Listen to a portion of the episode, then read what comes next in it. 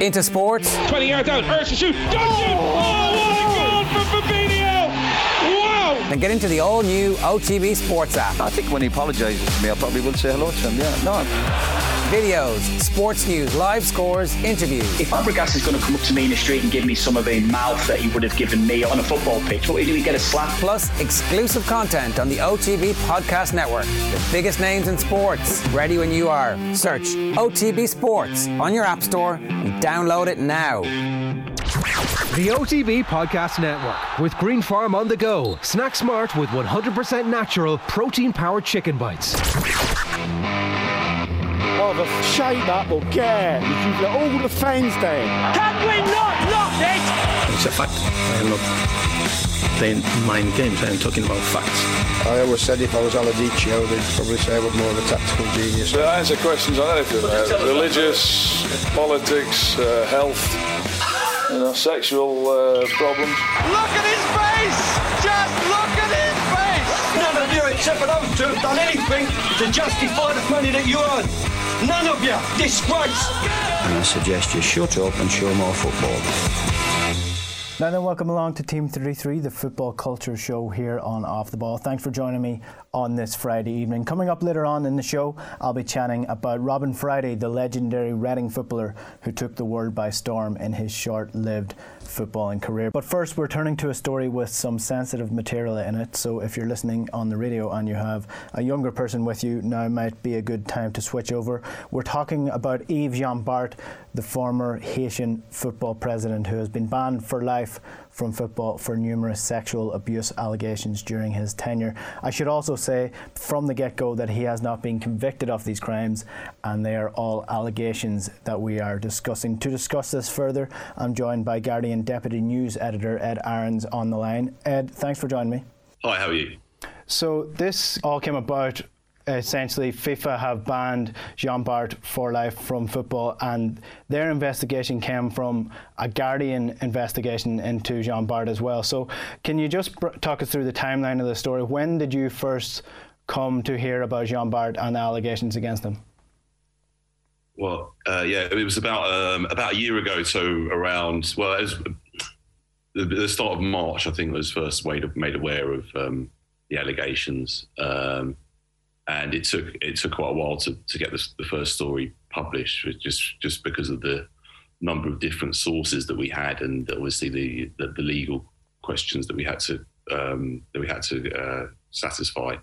So yeah, it, it, took quite a few quite a few weeks of, of, of work, um, and also you know liaising with FIFA, and uh, who at first were, were, I have to admit were quite slow to to act on anything, but um, once you know, a lot of the uh, a lot of the alleged victims started to come forward. Um, it was, uh, you know, it, it, was quite a difficult process, as you can imagine. But yeah, by the end of April, we managed to get the first story published, um, which uh, so it was about six weeks' work in total. So before we get into the actual details of the report and the allegations being made against him, who is Yves Jean Bart? Can you give us some background on him and when he came to uh, become president of the Haitian Football Association and what his background is? Sure. Yeah. So he's a he's a former journalist uh, in Haiti, and he was um, very respected, and he was on the on the radio and in newspapers.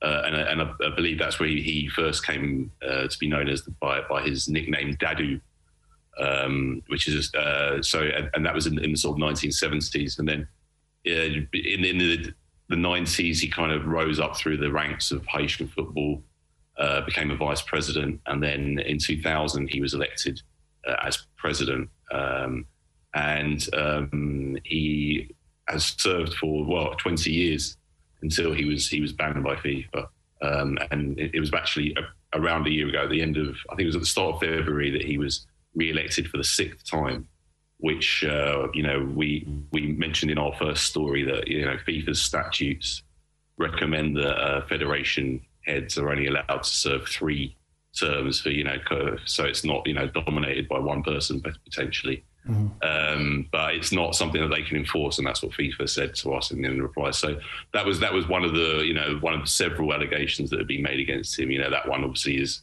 was easy to prove because he had he had been there for, for 20 years and it was it was uh, he really had dominated the, the sport in the country for, for two decades. Yeah, and there are several accounts of presidents overstaying their welcome at different in different football associations and overreaching power essentially in Ireland we're we're, we're not a, uh, any different here because John Delaney our CEO was in charge and he very much had overreaching power over anything and veto power on, on any decisions made. Is that the sort of leader that Jean Bart was as well that he was very much the most powerful man when it came to football in in Haiti?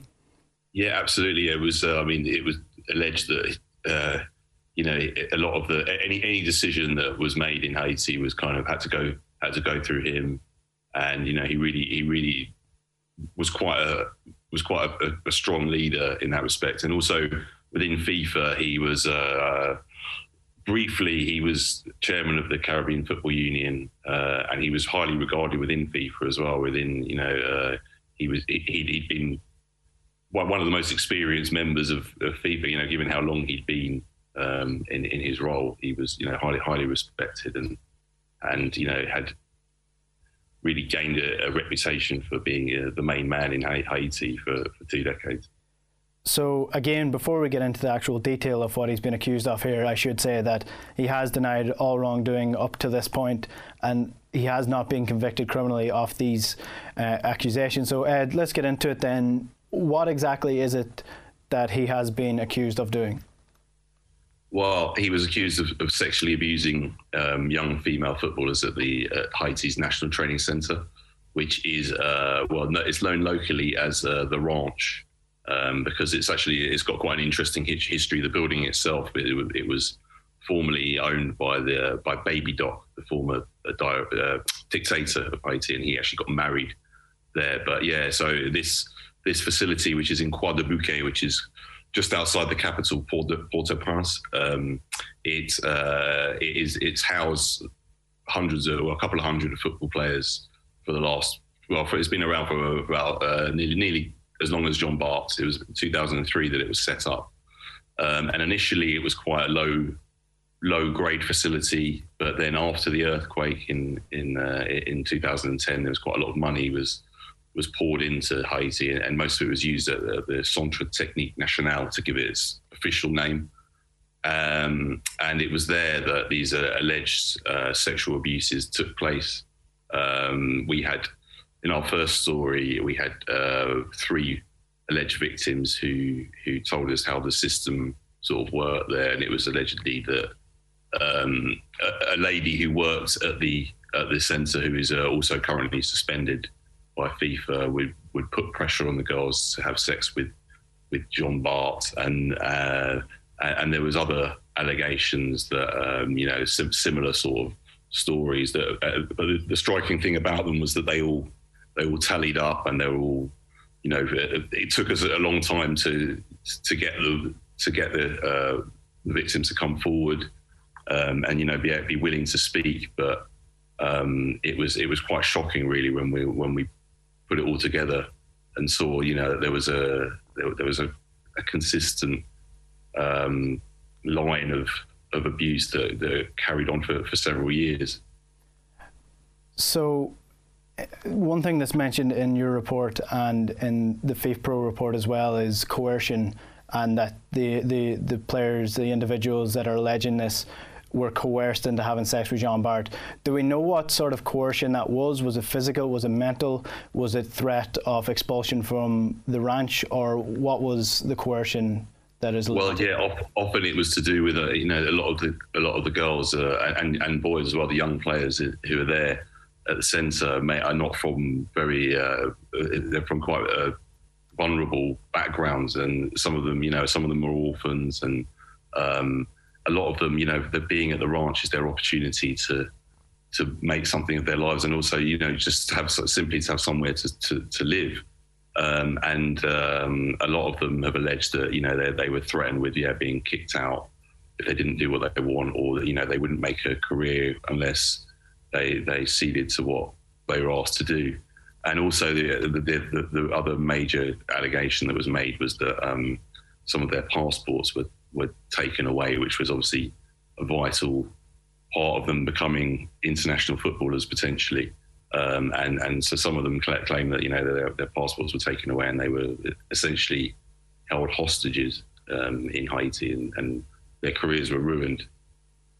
And one of the alleged victims in your report on the Guardian is a, a, girl who claimed that she was forced to have sex with Jean Bart and then forced to have an abortion post that. Can you tell us a little bit about her?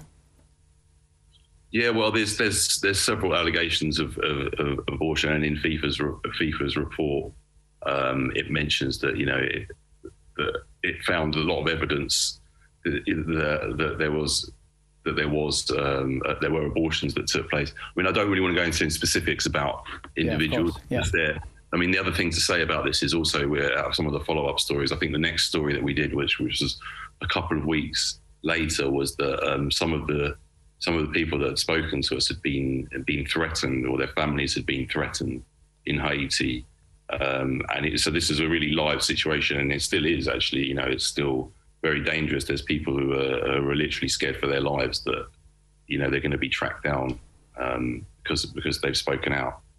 Yeah, and again, we've mentioned already that a lot of this is still up in the air, and there there still is an investigation into Jean Bart criminally. So, since the initial story you mentioned, the FIFPro report there, it, it came out last week, and and their investigation into Jean Bart. Can you tell us a little bit about their findings? I know one of them is definitely that there are several other people involved as well as Jean Bart. So, do we know who those people are? Are they still involved in football, or what did this FIFA Pro uh, report find? Okay, so just to clear it up, it's a bit confusing, but the, yeah, the FIFA, there was a FIFPro report which was which formed part of FIFA's you know ethics committee's investigation, and that was part of the overall evidence. And yeah, in the in the FIFPro report, um, there was 34 alleged victims came forward, but not just of Jean Bart, but, but from Jean Bart, 14 of those were alleged victims of Jean Bart himself. And yeah, so the other 20 were alleged victims of other people who, and I think they were, yeah, so it was, it was 10 potential perpetrators and accomplices. And it, as for what's happened to those people, there are some people under investigation um, and due to be, well, in fact, yeah, I mentioned one before, and, and there's another one who is uh, under investigation at the moment. Uh, sorry, who is who is suspended at the moment, and we're just awaiting the the verdict on them. And and there are a few more who I believe are being investigated as well. So yeah, I mean that is kind of the next the next chapter I, I think in this that you know at the moment in Haiti they've um, the FIFA have just installed a, a normalization committee as they call it, and I'm hearing in the last couple of days we're finding out some of the details about who's going to be involved in in that um, and I'm sure that you know one of the first things that, that that's going to want to do, uh, you know, with with FIFA obviously involved, is, to try and track down the uh, the other people that, that are potentially involved. Mm-hmm. And in terms of the alleged victims, is there any, any in indication into what FIFA are going to the, do, do for them? Are they investigating them further? Is there going to be repercussions or even some sort of remunerations for the, the victims here?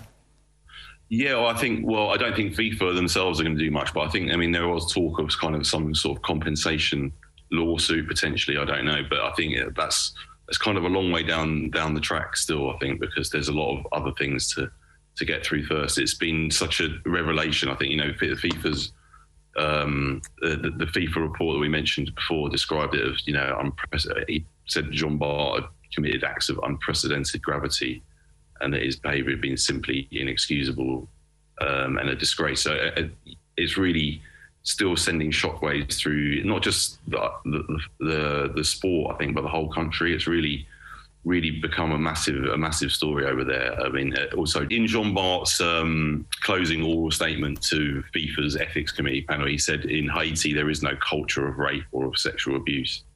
So it was it was an interesting argument for him for him to make, and you know, I'm, I was not surprised to see that, you know, given that kind of argument that they found against him.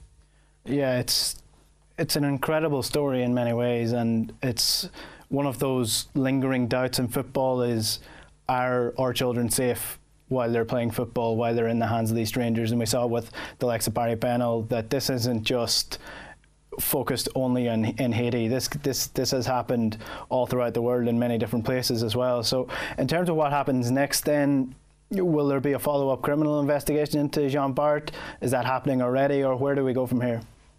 Yeah, so uh, I mean, a, a, couple of days before the uh, the FIFA verdicts in November, it was um, the Haitian justice system actually cleared Jean Bart of of all uh, of all the allegations. Although it was kind of a weird a weird situation because they never charged him with anything. So it was you know unusual for somebody to be cleared of something when they hadn't been charged.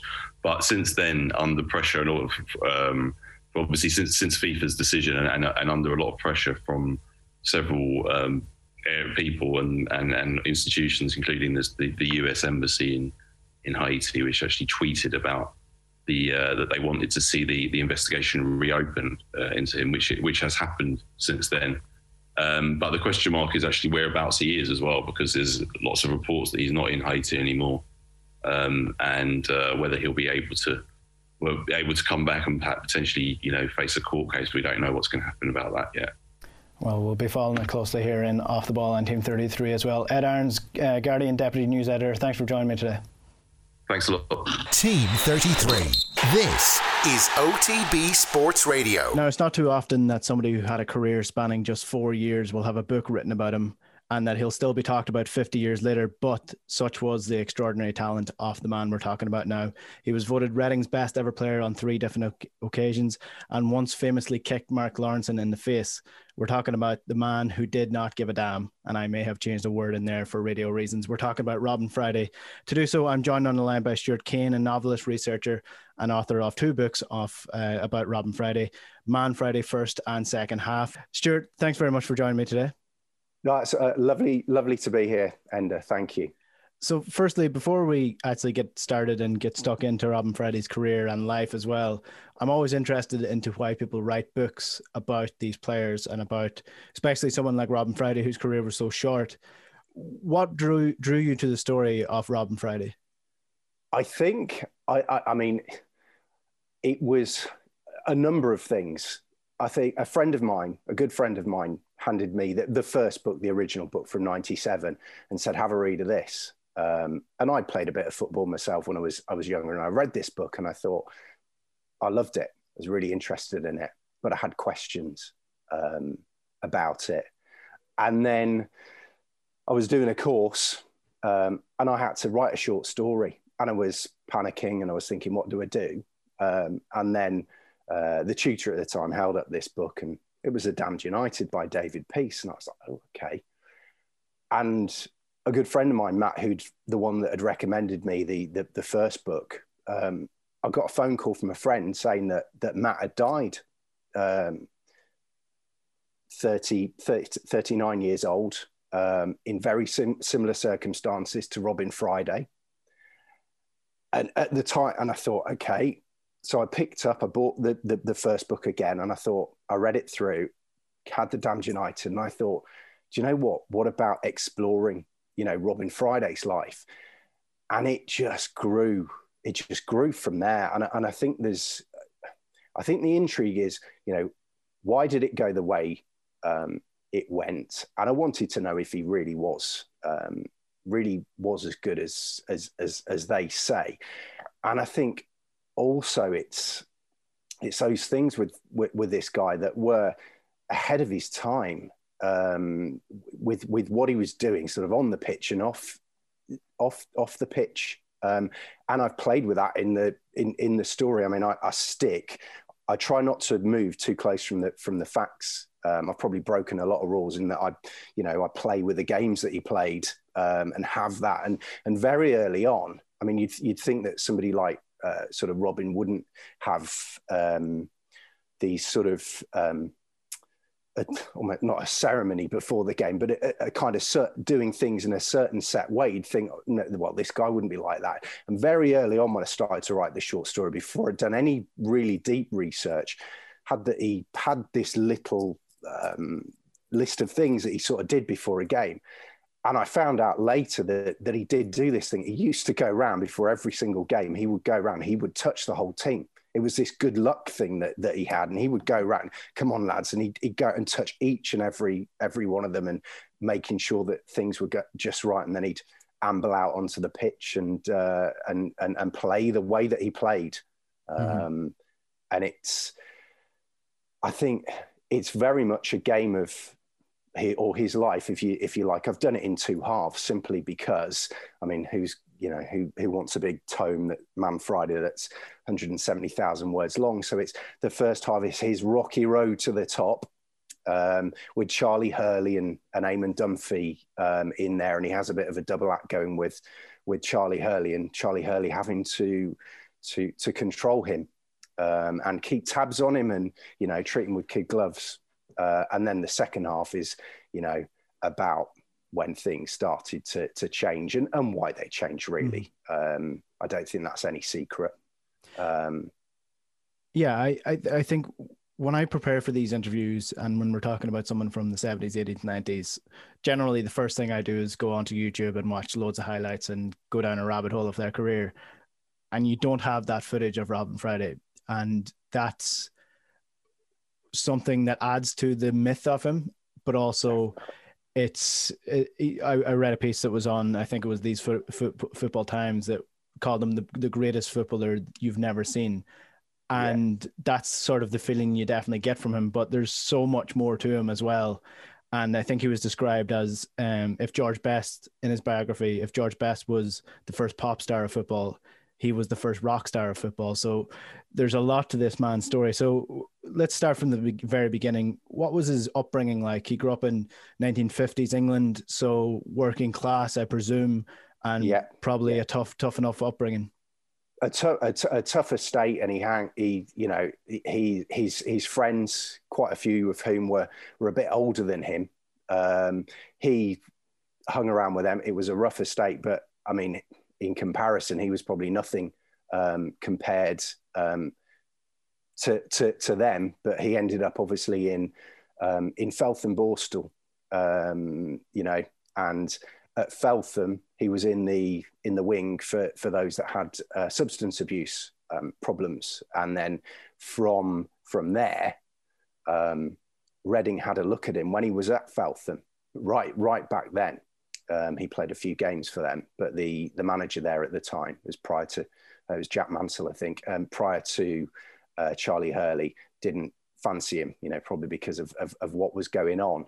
Um, and um, I go into, you know, I go into his home life uh, a little bit, and I grow him up in the book quite quickly because mm. I think when you're from that background, um, you do have to go grow up quickly to survive. You know, he was a you know, he got viewed by a lot of people because you know football can be a judge, judgmental um, place.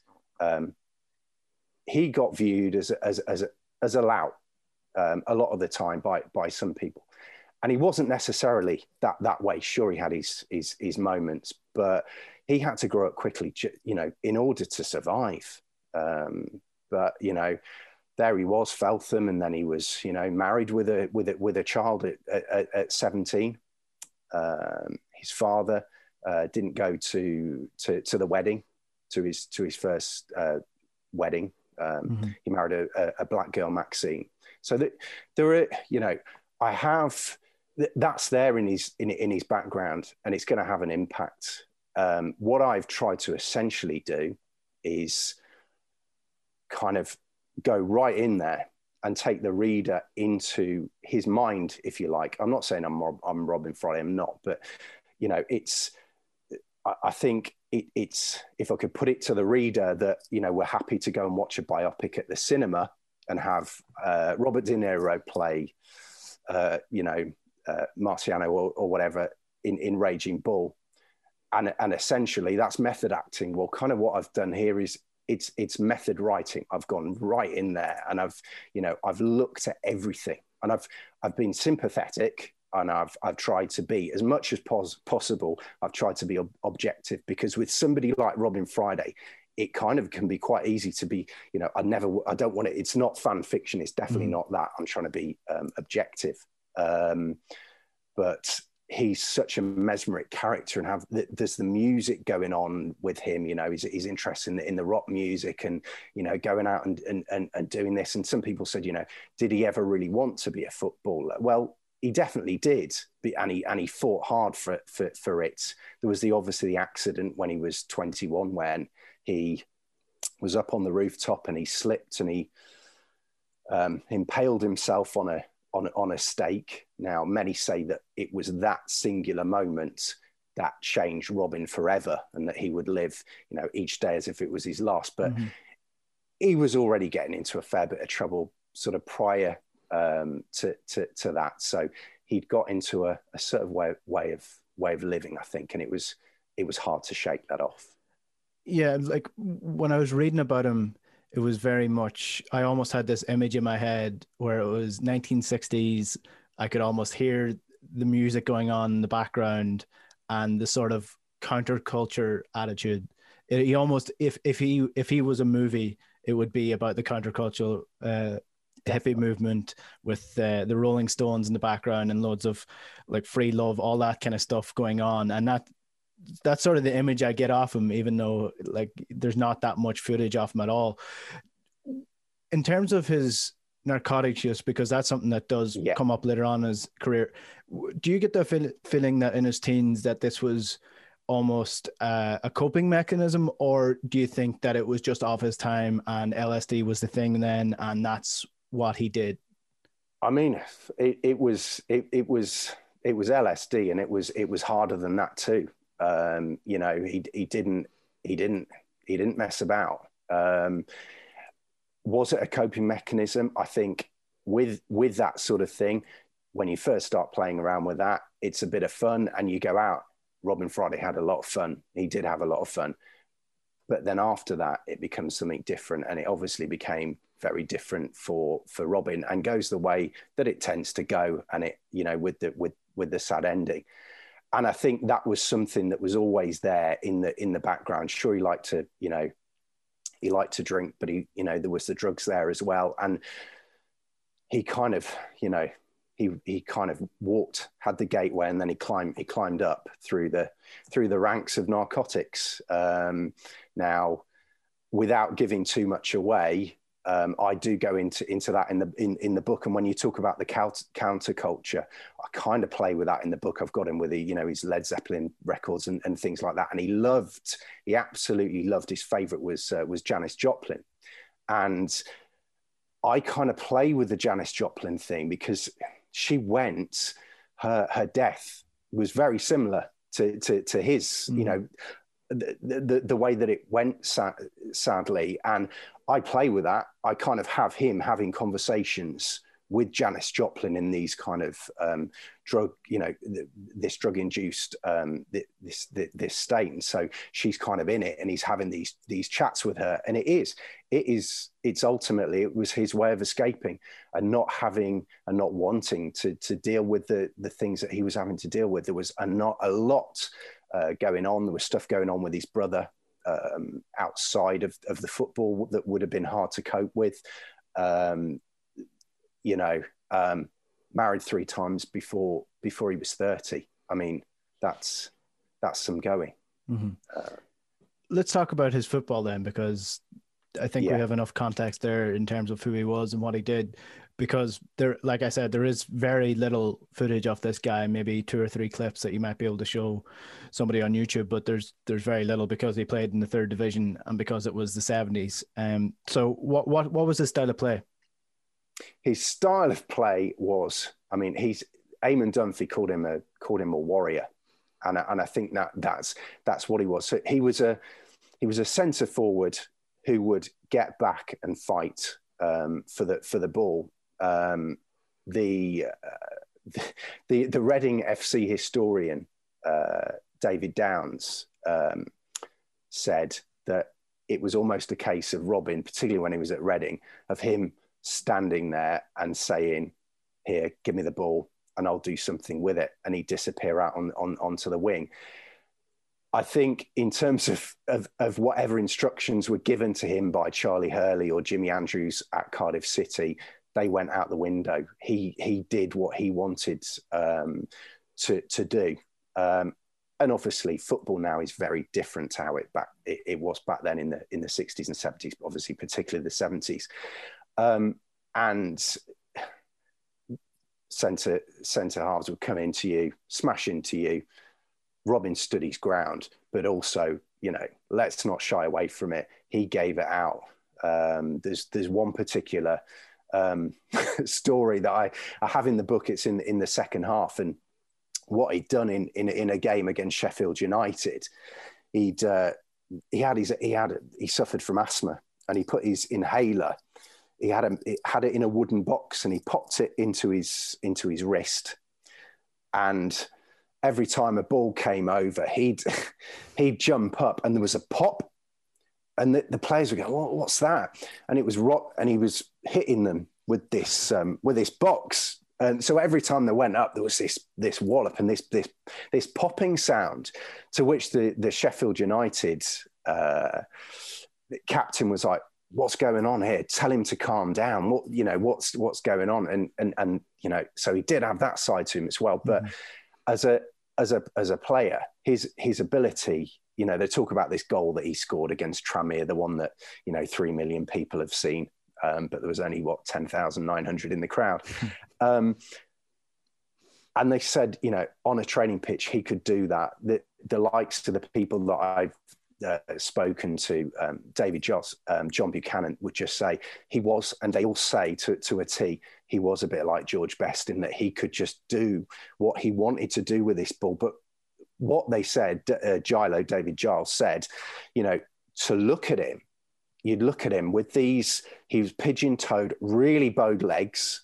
Um, he didn't look like um, a footballer and the way he moved, but somehow he just had the, this way of moving and the ball would, would almost like, um, would stick to him. He could just, if the ball's up, up there, seven feet in the air, he can, he can get up to it and he can bring it down or it's, you know, it's skied up into the air. He can, you know, control it on a on on a two pence piece. It's mm-hmm.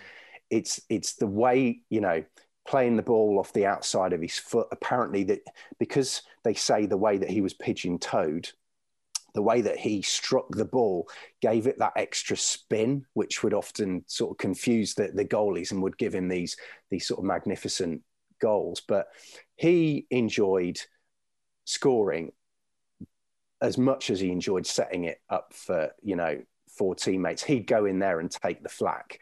Um, he, I think, if you've got a guy that I think he was five ten, um, and he'd get in there very early on in a game, make himself known, and once you've done that, people off quite often wouldn't want to go near him again, whether it was a kiss or a pinch or you know what have you.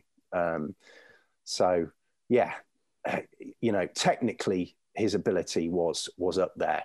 Um, his pace wasn't the best in, in, mm. in, in, the world, and that was that was simply to do with with with his um, physical attributes, should we say, with it, with his legs and things.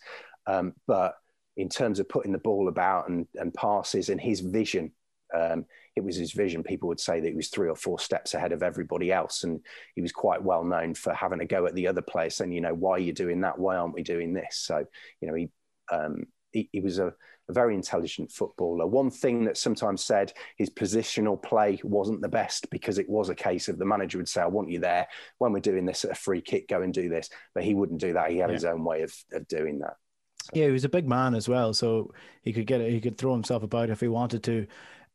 Uh, one thing that interests me there is that often when you're talking about the best players like George Best, Johan Cruyff, these players, it's people always think it's their talent with the ball and what they can make the ball do, but often it is that they can make decisions a lot quicker in their head yeah. and see things a lot faster than other players. And that's something that's always said about Lionel Messi that he is about 10 seconds ahead of everyone else.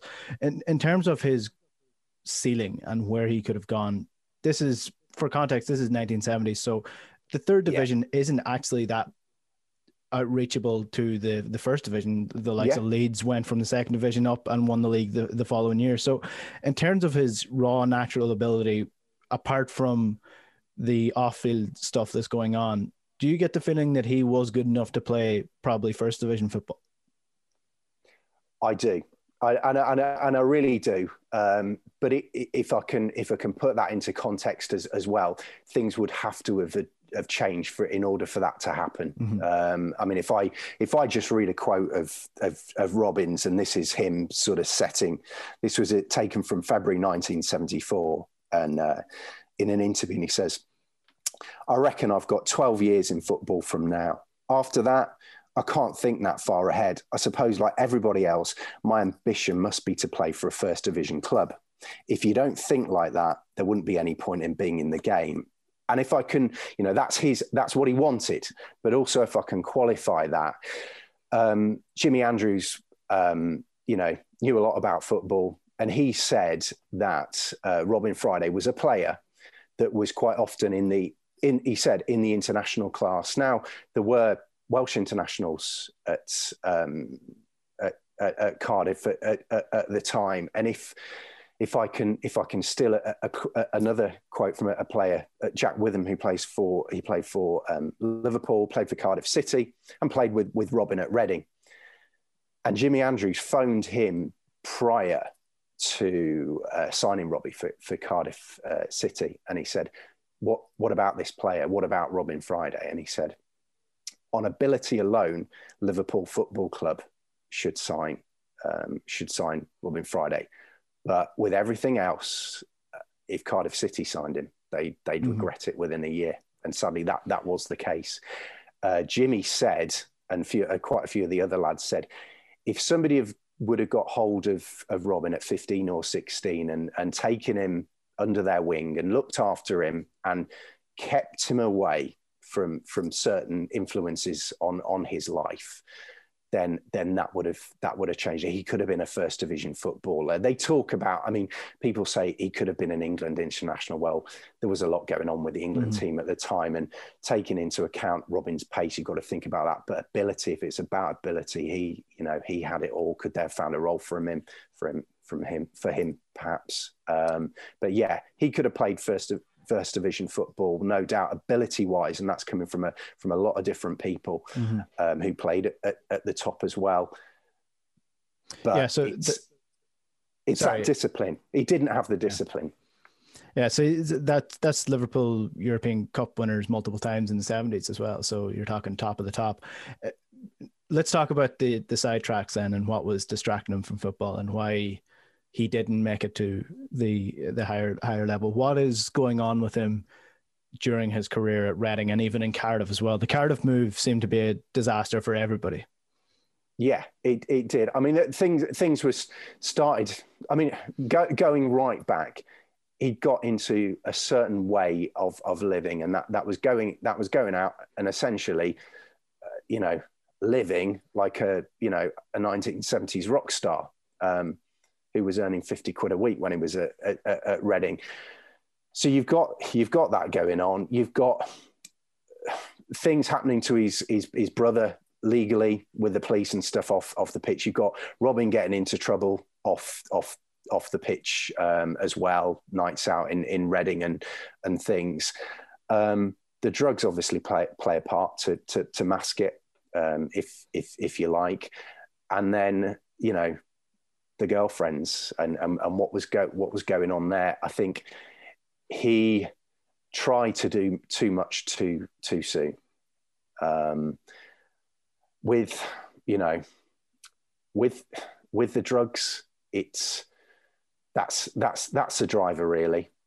Um, in terms of physically, he was a very, very strong character. You've got to think he was asthmatic as well. And then mm. he's doing all this stuff. Um, on you know on the side which as i said before it's fun to start with. And then once you go in that you're going into dark places. Um, and if you haven't been in those places it's, it's, very difficult to to i think to understand it. Um, and he definitely went there. Um, there was all sorts going on. Um, you know he had his first daughter his second daughter. Um, the move to cardiff was um, like you say it went wrong. It went wrong for any everybody. Cardiff uh, was and is a very proud uh, football club, um, and they had certain expectations. Um, obviously, Robin turned up on his first day to sign there and got um, nicked by um, by the the British Transport Police, and it kind of went downhill from from there. Um, yeah, I, I think he he just spread himself too too too thinly. I think you can't. You can do it for a certain while, and he did, which is why his career. But you know, kind of, he was like a meteor, really, mm. um, and which is which is why he went that way. He did. I mean, he say, you know, he walked out in Cardiff on the twentieth of December '77, but actually, and I talk about it in the book, he actually went back to to speak to Jimmy Andrews to try and get back in because he changed his mind, which again goes against that. Or oh, you know, the guy didn't care. Now, obviously, mm. there were times he didn't care. Um, but he definitely did, and I, and I, think I talk about that in the book. I, I, mean, I definitely do. In that you don't do the things that he did to himself if you if you didn't care. Obviously, he didn't at times, but he, he definitely definitely did. Um, it, it's it's quite a sensitive issue, but do you get the feeling that there was mental issues there for him? I yeah, I, I, I, I think I think I think without a shadow of doubt. I mean, we're we're far more open um, about it uh, these days, and we'll you know we'll talk about it, and and, it, and it's great that footballers now will come out and talk talk you know talk about it and, and share their their their issues, and there's some great advocates for that now in the game. Back then, you're talking obviously like we were saying earlier. This is a lad that was born in 1952. He's grown up then. You've got obviously what went on during during the the war. There's this kind of heart. It's like you've got to be tough, and you you know you get on and you get up, and which is why I had to grow up so quickly. It was yeah, you forget about this. Go, you, you've got a problem. Go down the pub, get out of your mind. Um, he obviously did other things as well. There, there, there definitely were. I mean, the the, the players at, at, at Cardiff um, talk about that and, and and talk about that that uh, openly. Um, Phil uh, Dwyer, uh, said in his uh, autobiography that he he did he think looking back on it now he thinks that that, that Robin had that. There was an interview that I think it was uh, Owen from the Forty Two did with Bill Irwin, the, the the keeper, and he said that there was definitely something um, going on on mm-hmm. on there with, without a shadow of a doubt. You know. Yeah, it, it's sort of like George Best when you look at his career. It in in many ways you look at the the times that he have and had and he was enjoying himself and people he, he made people laugh. But often behind the scenes it's a tragedy as opposed to a comedy. And that's sort of the feeling i get with robin friday as well. Uh, after he retires what is his fate after that? Because i i, I want to continue the george best uh, comparison just because it is very yeah. similar it is. Does he fall out of love completely with football? Does he fall out, go off the rails in terms of his personal life, or how does he react to his career coming to an end?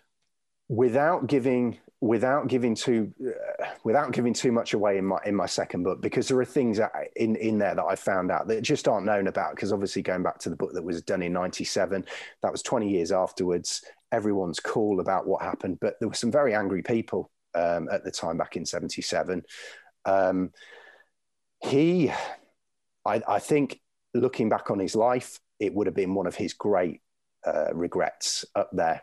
Um, you know, because he could have done it, he could have achieved what he really set out to achieve.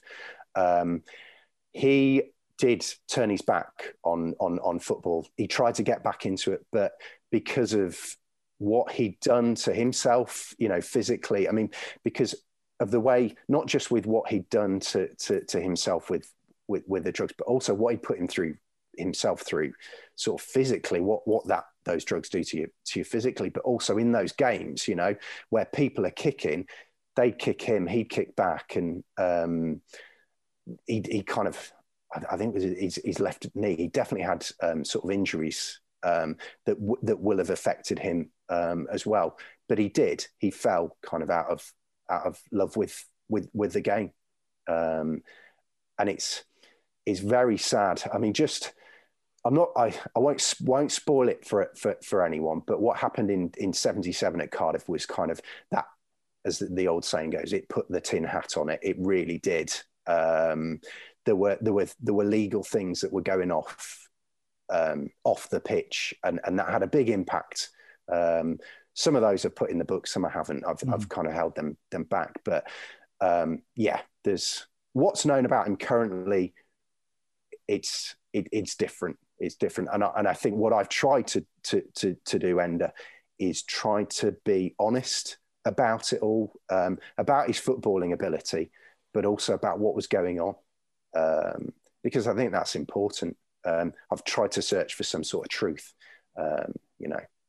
Yeah, and that's always that's always one of the more difficult ones. Is that eh, people see the story of these superstars and these tragic figures and they just look at the facts and say, oh, he's an alcoholic or he did drugs, but rarely people look at why they did these yeah. things and what caused that and what the context is to that. And there's context to everything. And I suppose you you, you look more deeply into that in, in your book. In terms of the the the books, where can people find them if they want to if they want to get them or read them? They can they can go to Amazon and they're on there if they search Stuart Kane, um, or if they just type in Man Friday the first half or Man Friday the second half, and they'll they'll they'll find them. Um, it's i mean it's really taken me on a journey and i've i've had some i think when you when you when you look at somebody's life so deeply and i really have i've studied it for five years i've given this everything and i've got the guys that played with him or people that watched him or, or knew him say to me you know this is this is the real deal. This is authentic. And when you have that from from people i wasn't there and i'm not a time traveler but I've I've really you know kind of gone gone into this, and I've had some very strange things that have happened um, along along the way as as well. I, I about two and a half years in, I nearly gave up writing the book, and I just one day I decided that this was too much hard work, and uh, I work as a teacher as well, and I, and I thought you know I'm I'm going to give this up on a Friday night felt very relieved. It was like a weight had been lifted. I was like, this is this is fantastic. And uh, I phoned a friend of mine. I said, "You fancy a game of tennis tomorrow? We'll go and have a knock around." And uh, so we went and played tennis. I, I, don't play very well. Came back. I'm on my bike and uh, feeling very relieved. I'm going to watch Football Focus at twelve o'clock. Going along, and and down the road, I live in Birmingham, and down the road, there's a lad walking, and this is true. With um, over his shoulder, he's got a, a tennis tennis racket, and uh, he's wearing a Reading football shirt listening to music, slightly long hair. It wasn't obviously Robin Friday, but I was like, that's ridiculous. And I, I, just shout, I just said, hey, Robin Friday. And he goes, yeah, Robin Friday. And I, and I got back and I thought, that I, I, took that as a message not not to give up and it you know it's been a journey it's been great you know um, I found out some some things since I've, I've I've written it but it's all it all lines up with with with with what I've written so you know it's it's been a search for the for, for, for the truth and a different way of, of, of I think looking at, at, the story. There's a lot of humour in there, so it's not just the, the darkness. It's mm-hmm. it's about his humour. It's about his brilliant football ability. It's about people like Eamon Dunphy and Charlie Charlie Hurley. So, um, you know, if people enjoyed the Damned United, I think they'd very much uh, enjoy this book. Um, well, Stuart Kane, author of Man Friday, thanks for joining me today. Best luck with the book. Thank you very much, Enda. Team 33. This is OTB Sports Radio. Now, welcome back. So, that is all we have time for on Team 33 this evening. As ever, thanks to you for listening. And if you missed any of that chat, you can find it in the OTB Podcast Network. Just search Team 33. You can, you can subscribe there and get notified every time there's a new episode live. It's all also available on the YouTube channel as well, youtube.com forward slash off the ball, the chat about Robin Friday and the chat with Ed Aarons earlier on in the show is also up there as well. If you want to listen back to all of that, you can get them in the usual places. We'll be back again, same time, same place next week, but until then, take away Johan.